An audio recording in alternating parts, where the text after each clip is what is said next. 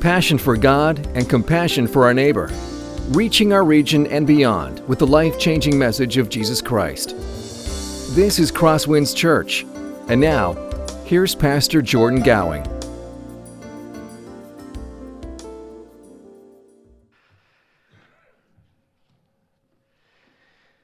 Well, now we're uh, turning our attention back to 2 Samuel this morning. So, 2 Samuel chapter 21. And as we look at this text, you'll notice uh, very quickly as we jump into this passage that uh, there's some rather difficult questions that are raised by this passage. 2 Samuel chapter 1, the people of Israel are suffering from famine. And we'll see right at the very beginning that this famine actually is a form of divine judgment upon not so much Israel, but upon King Saul. It's because of the actions of King Saul. And what follows over the course of this story is David actually handing over some of the descendants of Saul to be killed in the place of their deceased father or grandfather. And it's a problematic story. And it's one that might leave us not only wondering what on earth is going on here, but also maybe wondering how does this square with the idea of God's justice when people are not only suffering because of the sin of someone else, but also when children and grandchildren are put to death for the sins of their forefather. Now, there's an easy way out of this predicament. And the easy way out of this predicament is just to say, you know what, this text is proof positive that, that the very notion of a good God is, is nonsensical.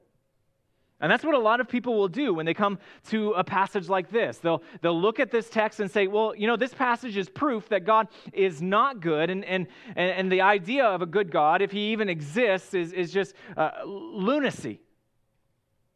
And many of you, I would guess all of you, or like me, won't want to reach that conclusion.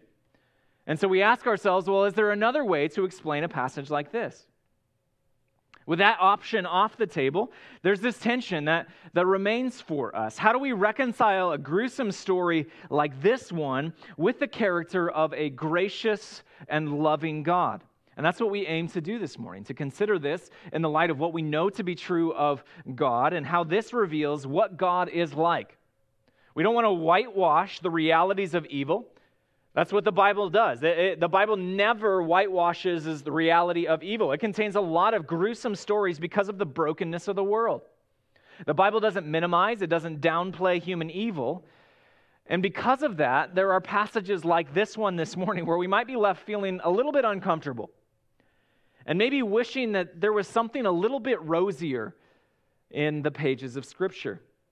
And that's actually one of the reasons why we here at Crosswinds will preach through a book of the Bible from the very beginning to the very end. We're looking at 2 Samuel chapter 21 this week because last week we looked at 2 Samuel chapter 20. We work our way through books of the Bible, and a passage like this, we believe that this is a tangible application of Paul's words in 2 Timothy chapter 3. 2 Timothy chapter 3 verses 16 and 17 says this, "All scripture is breathed out by God and profitable for teaching, for reproof, for correction, and for training in righteousness, that the man of God may be complete, equipped for every good work. Paul says something very similar, specifically about the Old Testament, when he is writing to the church in Rome. Romans chapter 15 says this For whatever was written down in former days was written for our instruction, that through endurance and through the encouragement of the scriptures, we might have hope. So, when we consider this story, our primary prayer should be something like this God, you have declared that this passage is profitable, that it will equip me, it'll equip us for every good work, that you've given this passage to your people for encouragement and hope. And so we ask for your help to do exactly that through your Holy Spirit. In fact, let's actually not just say this is what we should pray, let's actually pray that right now. Would you join me in prayer? Father, we ask that you would accomplish exactly as you have said you would do through your word this morning. Holy Spirit, we need your guidance and help in understanding and applying this text. And I pray that we would not shy away from it, but instead, just as Jacob wrestled with you until he received a blessing, that we would wrestle with this text until we receive a blessing of hope that, that we would leave from this text equipped for every good work. We ask that you would have mercy on us, O God. It's in Jesus' name we pray. Amen. Now, thankfully for us, we're not looking at this text in isolation, but as a part of a broader story. And so we've been working our way through 1 Samuel and 2 Samuel. As we've been in 2 Samuel, we've seen repeatedly, over and over and over, our sermon series title, A Better King. That we have a need for a better king. For David, all that he has done, all the good that he has done, he leaves much to be desired. And last week, we came to the end of the narrative of 1st and 2nd Samuel with this sobering description of David's, David's legacy. And this morning is the beginning of this four chapter epilogue. This epilogue is a collection of stories, writings, songs that come from various points in David's reign. But the epilogue here is not an afterthought, it's not just hastily thrown together here. There's a clear structure in this epilogue that helps us to understand what's the purpose of this epilogue. And, and what I want us to do is actually uh, look at that structure real briefly before we jump into our passage this morning. Now, bear with me. Because this, I believe, will pay dividends not just this morning, but over the course of the next several weeks as we are looking at this epilogue. So let's go ahead and, and throw that picture here of, of the structure from this passage up. Uh, the epilogue begins with a story of divine judgments on Israel because of their sin, uh, because of the sin of their king. Specifically, here in this story, it's the sin of King Saul. And you'll notice that this is actually paralleled by the last story in 2 Samuel. It's a, it's a story of divine judgment upon Israel for the sin of their king, except in the, the final story in chapter 24, it's the sin of King David. Next, we have a collection of stories about David's military, often referred to as his mighty men. And that's again parallel, paralleled with the second to last section of this epilogue, a more complete overview of David's mighty men. And in the heart of the epilogue, we have two stories, two, excuse me, two songs that have been written by David and the heart of this epilogue, these two songs, is the key to understanding what's taking place here in 2 Samuel chapter 21. What's the purpose of this story? And if you were to read those two songs, which I encourage you to do this week, you'll notice that both of those songs are about God's relationship with his king. The first song, it's very long, it's all of chapter 22, is a story, it's a song about God's deliverance of his king in the past. And chapter 23, the first seven verses or so, the second song is about God about this hope for a future king that David himself has. And I think there's one line in these songs, a couple of verses that, that are particularly helpful in giving us the lens or the framework through which we can evaluate what's happening here in chapter 21. So, David, writing about this future king that he is longing for in chapter 23, says this The God of Israel has spoken. The rock of Israel has said to me, When one rules justly over men, ruling in the fear of God, he dawns on them like the morning light, like the sun shining forth on a cloudless morning, like rain that makes grass to sprout from the earth. And so, as we consider this passage this morning, one question that we should have at the back of our minds is this Is that true of David? Specifically, here in this passage, is that true of David? Is he ruling justly? Is he like the morning light? Is he good for the people of Israel? And if you look at your sermon series, or excuse me, the sermon title for this morning, you'll see what my answer is to that. So that's the lens through which we understand these verses this morning. Let's, let's go ahead and, and look at this story. Uh, we'll notice that it breaks into three distinct parts, so let's go ahead and follow the flow of this passage, starting with verses 1 and 2, our first section focused on famine and suffering and divine providence. Verse 1 Now there was a famine in the days of David for three years, year after year. And David sought the face of the Lord, and the Lord said, There is blood guilt on Saul and on his house because he put the Gibeonites to death.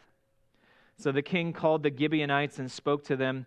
Now the Gibeonites were not of the people of Israel, but of the remnant of the Amorites. Although the people of Israel had sworn to spare them, Saul had sought to strike them down in his zeal for the people of Israel and Judah. Now remember what I said earlier. This epilogue is a collection of stories that come from throughout David's reign. So this is not chronological. It does not take place after the events of chapter 20.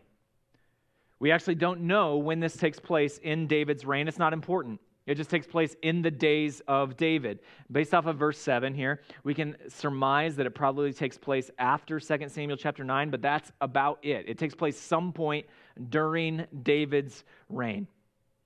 So, at some point in David's reign, there is a famine and it gets worse and worse over the course of time. One year goes by, two years goes by, three years goes by without a successful harvest. And families are left hungry, especially the poor, and, and everyone is increasingly desperate.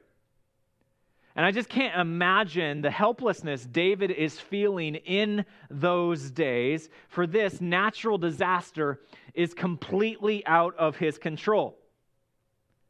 And yet, that doesn't stop David from crying out to God, recognizing that God, in his providence, or again, providence means his purposeful sovereignty, he, recognizes that God is doing something behind every single act of nature, including this one. And so, David seeks the face of the Lord, and God, in his mercy, actually answers David. He tells David that this famine is the result of actions uh, of King Saul that took place years earlier. Now, apparently, some point during the reign of Saul, Saul had sought to wipe out the Gibeonites that were living in the middle of Israel.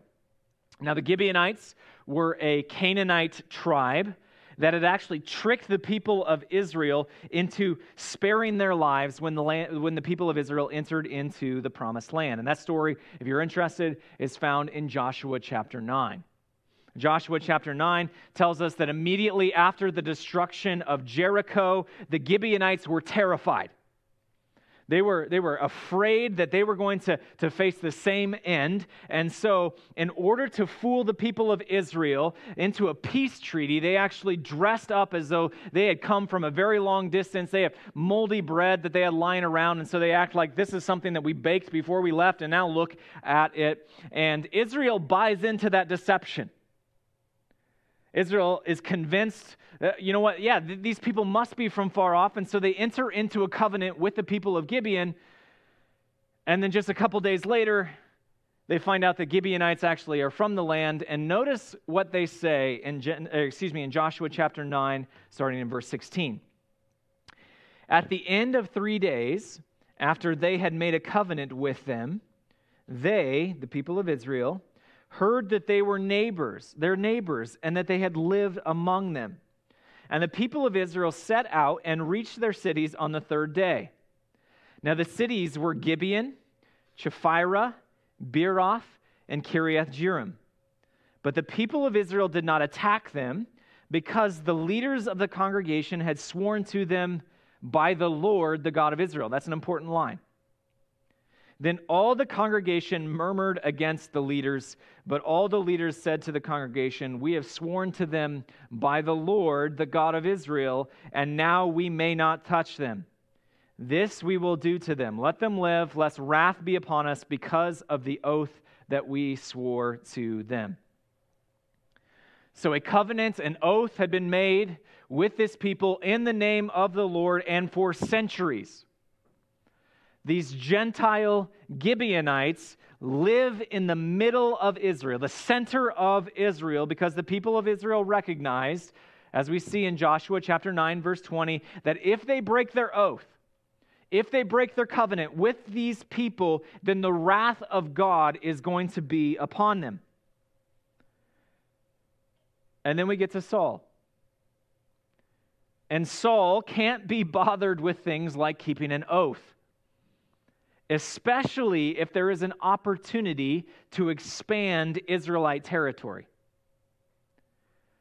And so he begins a campaign to exterminate the Gibeonites because, as we see in, in 2 Samuel chapter 21, verse 2, because of his zeal for the people of Israel and Judah. In other words, Saul adopts a policy of ethnic cleansing for the benefit of Israel. And God doesn't take kindly to Saul's actions here. To break a covenant or an oath that has been made in the name of God is in, when his name is invoked, it's no trivial thing. Breaking an oath, when you take it in the name of the Lord, is tantamount to saying, God is not the type of God who can be trusted. Just like I broke my oath, God is the type of God who breaks his oaths. You can't trust him to keep his word. This is what actually is in mind in the Ten Commandments when it, takes, it talks about taking the Lord's name in vain. And so, in response, because of Saul's actions, God sends a famine upon Israel to show his divine displeasure with Saul, with Israel as a whole. And that might surprise us. More accurately, it might, might offend us. Because the people who suffer the consequences of Saul's actions here are not the ones to blame. The people of Israel are not the ones to blame. And so we might ask, well, how is it just for God to send a famine upon those people who took no part in the shedding of blood of the Gibeonites? And I think the answer is twofold. First, we should recognize that sin rarely if ever, only affects the person who commits the sin. We see this all the time in the world today. The ripple effects of sin always reach far beyond the one who commits it. But there's something else that's happening here. We should note that Saul is the king of Israel, and as such, he holds a specific, specific position in God's economy. That in some way, he represents the people of God to God, before God, and they are held accountable for his faithfulness or lack thereof. You just look at 1 Kings, 2 Kings, or 1 Chronicles, 2 Chronicles, and you'll see this to be the case the nation of Israel follows the direction of their king's heart. And sometimes that's good, but most of the time that's bad. The, the two are inseparable in God's economy. Now, we'll talk about that more here in a little bit, but let's go back to this story. So, David has heard that this famine is rooted in something that Saul did, Saul's guilt over the slaughter of the people of the, of the Gibeonites. And so he decides to reach out to the Gibeonites for counsel. Now, I think it's important to notice what is absent here. Earlier, David sought the face of the Lord as to the cause of the famine. Notice what he doesn't do here. He doesn't seek the face of the Lord when he's trying to figure out how to address the sin how, how to make things right. Instead, he seeks the counsel of the offended. He goes to the Gibeonites. Maybe it's well intentioned, but it's hard not to see, well, there's something that's lacking here. When he goes to the Gibeonites and asks them, hey, what should I do? And so the Gibeonites, they arrive before David. This is our second section of our text. And we see David's attempt at justice begin to play itself out, starting in verse 3. And David said to the Gibeonites, What shall I do for you? And how shall I make atonement that you may bless the heritage of the Lord? And the Gibeonites said to him, It is not a matter of silver or gold between us and Saul or his house, neither is it for us to put any man to death in Israel. And he said, What do you say that I shall do for you?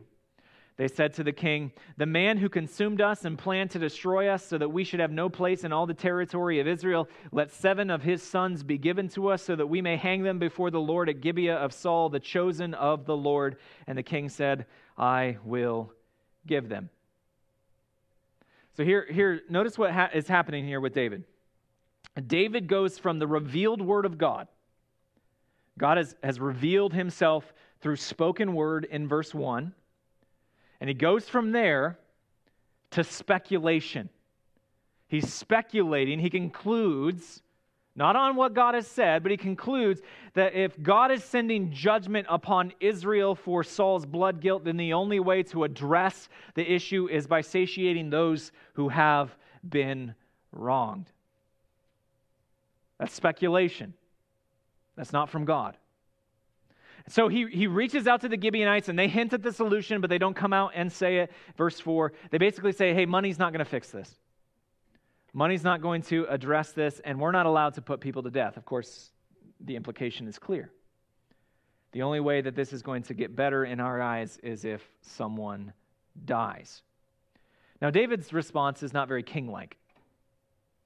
Notice he says, What do you say that I shall do for you? He's very servant servant like in this moment. The Gibeonites, they seize the opportunity here presented by David, and they ask for seven of Saul's sons so that they can kill them in the place of Saul, hang them before the Lord at Saul's hometown of Gibeah. And the request for seven sons, probably symbolic of completeness. The declaration that they will hang before the Lord is not, again, saying that God is approving of this, but instead it's the Gibeonites' perception of what is taking place here. That's important to note because we should look at this and say, well, where is God? Where's God in the midst of this process? There's silence. And that silence actually speaks quite loudly, doesn't it? This is the request of the Gibeonites, not the requirement of God. And if we don't catch that, we'll miss the focus of this text. So the Gibeonites, they make this request, and in response, David, David simply says, okay, without a single consideration as to whether this is an appropriate measure according to God. In fact, you can, you can probably safely say that this isn't what God would have done. Because in God's explicitly revealed will, he says this in Deuteronomy Fathers shall not be put to death because of their children, nor children be put to death because of their fathers. Each one shall be put to death for his own sin. So David is rejecting or ignoring the revealed word of God because of what he thinks is expedient and right. The story continues in verse 7. But the king spared Mephibosheth, the son of Saul's son Jonathan, because of the oath of the Lord that was between them, between David and Jonathan, the son of Saul. The king took the two sons of Rizpah, the daughter of Aiah, whom she bore to Saul, Armoni and Mephibosheth. Just a note there, this is a different Mephibosheth than what we saw in verse 7. And the five sons of Merab, the daughter of Saul, whom she bore to Adriel, the son of Barzillai, the Meholathite.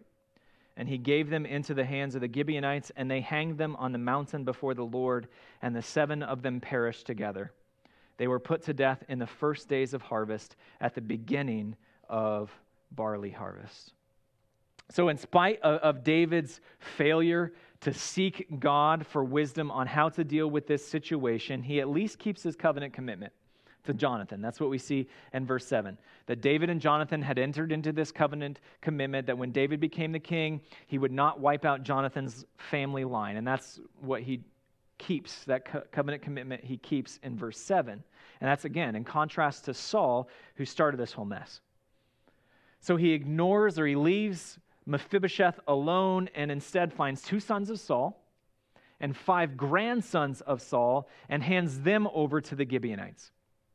And the Gibeonites kill those sons and hang them outside of Gibeah on the first day of the barley harvest. Now, of course, there's no barley to actually harvest due to the famine. So we get to the end of verse 9, and we have this incredibly bleak picture. The scene is cold, it's sterile, it's matter of fact. And we're left wondering is this truly justice? Seven men executed paraded for the, the crime of their father or grandfather, we're left wondering is, is this what justice looks like? Is this what God had in mind? And the text gives us the answer in the final section. The final section of this passage, which might, in our eyes, be a somewhat surprising addition. Verse 10. Then Rizpah, the daughter of Aiah, took sackcloth and spread it for herself on the rock from the beginning of harvest until rain fell upon them from the heavens. And she did not allow the birds of the air to come upon them by day or the beasts of the field by night.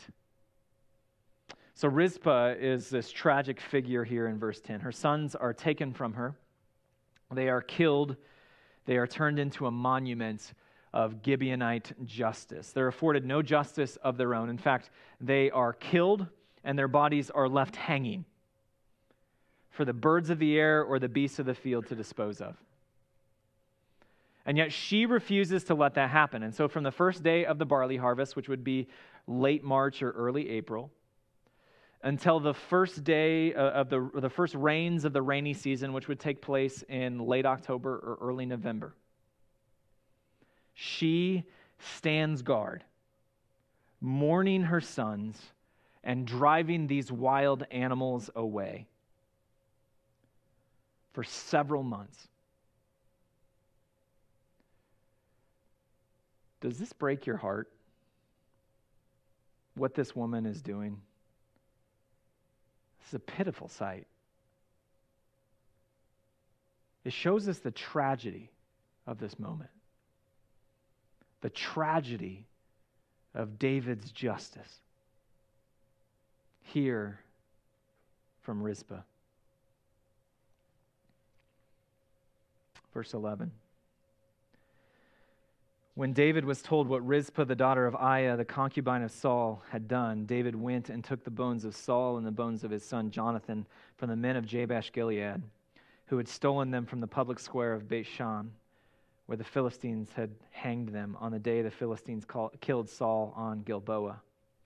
And he brought up from there the bones of Saul and the bones of his son Jonathan. And they gathered the bones of those who were hanged, and they buried the bones of Saul and his son Jonathan in the land of Benjamin in Zelah in the tomb of Kish, his father. And they did all that the king commanded.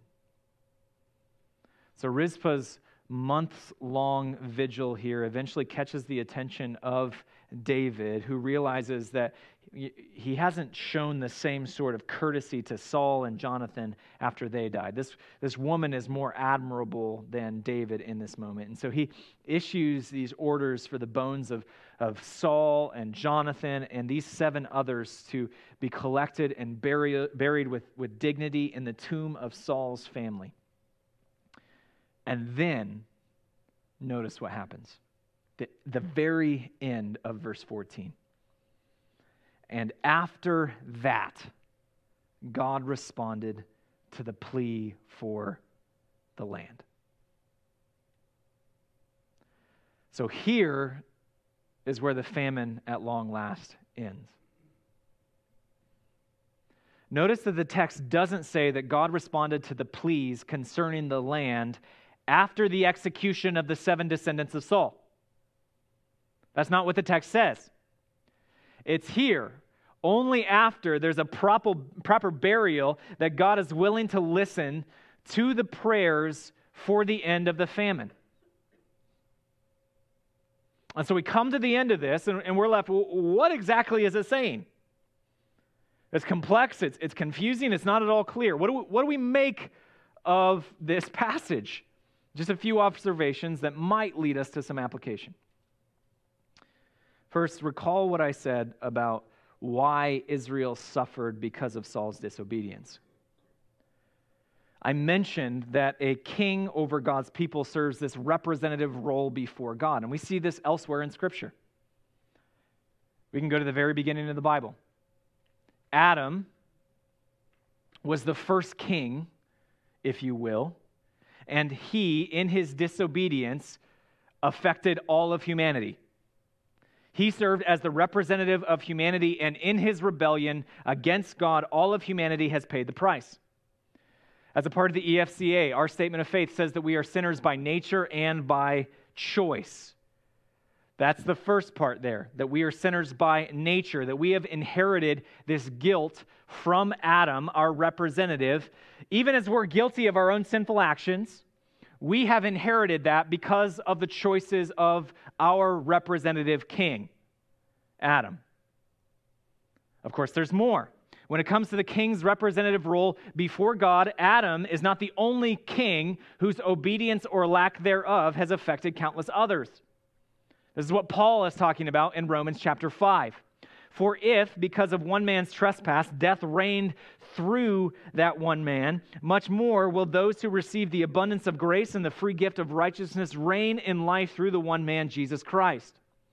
For as by one, the one man's disobedience the many were made sinners, so by the one man's obedience the many will be made righteous.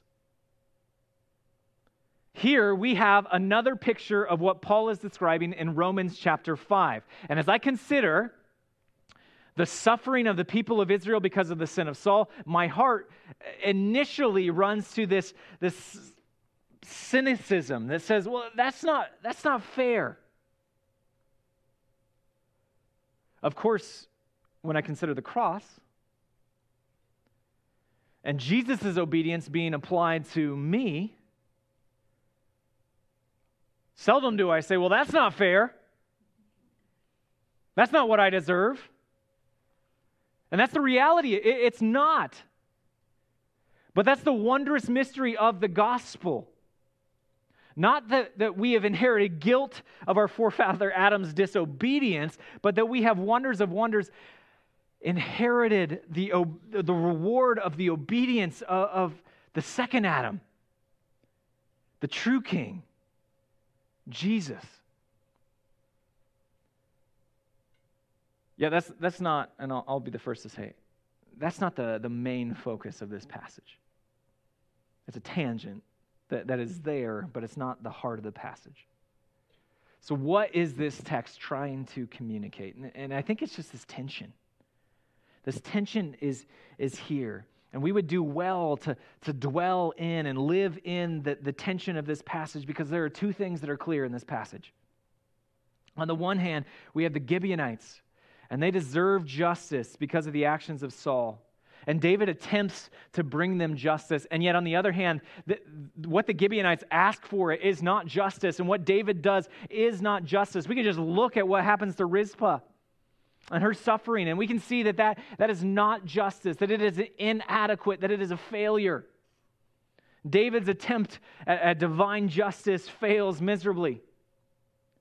You know, in a similar vein, David's actions in handing over these men to the Gibeonites, it, it causes even more suffering, more havoc in the lives of others. Rizpah, again, the, the most notable, the most extreme, but she's surely not the only one here who is suffering because of Saul, because of David, because of the Gibeonites. And even when David comes to his senses and, and he gives a proper burial to these men and to Saul and, and Jonathan, we're still left with this unmistakable conclusion that, that that's compassion. That's wholly inadequate. We get to the end of this text and we're left wanting something, needing something more. You see, there's a tension in this text, and we, we cannot run away from it. We can't try to, to just resolve it easily because David does good, but he also does bad. David acknowledges that there is a need for justice, and the men who are asking for it, that they really deserve justice, and yet what they ask for is vengeance. They ask for something that's, that's completely different, and so we're, we're left. How do we make a, a how do we make sense of the mess that sin causes? I think we could go even further here as we consider David's actions. I, I, suggested that David falls short in his role as king over God's people by not seeking God's guidance on how to address God's wrath for, for Saul's sin. Notice in, in 2 Samuel chapter 24, which we'll look at in, in about a month or so, this parallel passage, David addresses his guilt by running to God in repentance. He doesn't try to create justice on his own. He, he acknowledges his sin before God. I think that's what God is asking for in, in this passage as well. I also suggested that he breaks the commands of, of Deuteronomy chapter 24. He puts the sons to death for the sins of their father, breaking the commands of God. Alistair Begg, he's a pastor in Cleveland. He suggests that David might keep his covenant with his covenant commitment to Jonathan, Saul's son, but he breaks his promise, his oath to Saul in 1 Samuel chapter 24. And Saul said to David, Swear to me, therefore, by the Lord, that you will not cut off my offspring after me, and that you will not destroy my name out of my father's house. And David swore this to Saul. David promised that he wasn't going to touch the offspring of Saul. And what do we find here? He's putting them to death. Again, this is another text where David falls short of what we need from a king. In light of that, I think this text, just like so many others in 2 Samuel, points us to, to our need for a better king, for the Lord Jesus. Because in this story, that is about failed justice, that's about inadequate compassion and mercy, ultimately, it, it points us to our great hope that we find in the gospel, and that's simply this at the cross, we find justice and mercy for the suffering. It is at the cross that we find justice and mercy for the suffering. Consider the Gibeonites. They were not at all wrong to ask for justice here. It's a good thing, it is a holy thing to long for justice, especially if you have been greatly wronged, just like they were.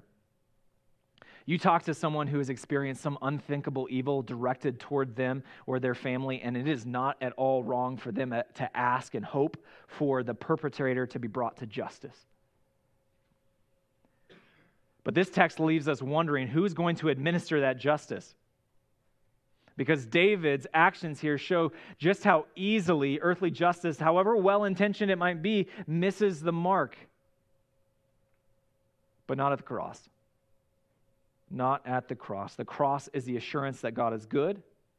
And as a part of his goodness, he is just. He will not let wrong go unpunished, even unthinkable wrongs like those described in 2 Samuel chapter 21. The gospel and the cross give hope to those who have suffered injustice that those who have wronged you will not get away with it. They will either be held to account on the final day of judgment, or Jesus has borne that justice on his own body on the cross. That he took the justice that their sin deserved. The cross gives us this unfathomable comfort when we experience injustice that we can trust God because He knows what He is doing and He is completely trustworthy. And yet, at the same time, the cross doesn't just speak of justice, it also speaks of this mercy for those who are experiencing the anguish of suffering. You consider here at the beginning how great of a mercy it is for God to speak to David as to the cause of the famine. God didn't have to do that. God doesn't have to speak. It is a great mercy that God speaks, that God reveals himself. Even more, we could consider Rizpah, this woman who needs mercy from her king in her suffering. And David's response is inadequate. The cross gives great comfort, it gives, gives us great hope because it is not only a place of justice, it is also a place of great mercy. It is rooted in God's compassionate heart, his love for his creation. At the cross, we find justice and mercy for the suffering. In the midst of the mess, and that's probably the best way to describe this passage in the midst of the mess of this passage, don't lose sight of that hope that we have a better king who gives us exactly what we need King Jesus. Let's pray.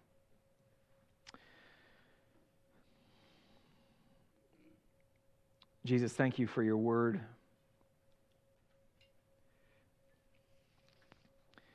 Thank you for this passage that leaves us dissatisfied.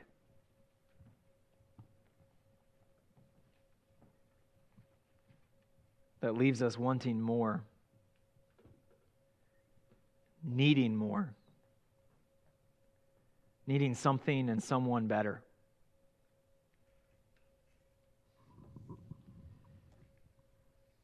And thank you for providing exactly that. Thank you for giving us a better king. God, in your mercy, we ask that you would help us in the midst of suffering, in the midst of discouragement, in the midst of frustration, to fix our eyes on Jesus, knowing that he is good, that you are good and all the wrongs that we might experience, all the injustice that exists in this world today, will one day be righted when He comes and establishes His kingdom in its fullness. And so, God, help us to be a people who live in light of that reality and that truth, who hope in that reality. It's in Jesus' name we pray. Amen. This has been a presentation of Crosswinds Church. More of Pastor Jordan's sermons can be found online at crosswinds.tv. Thanks for being with us, and may God continue to enrich your life.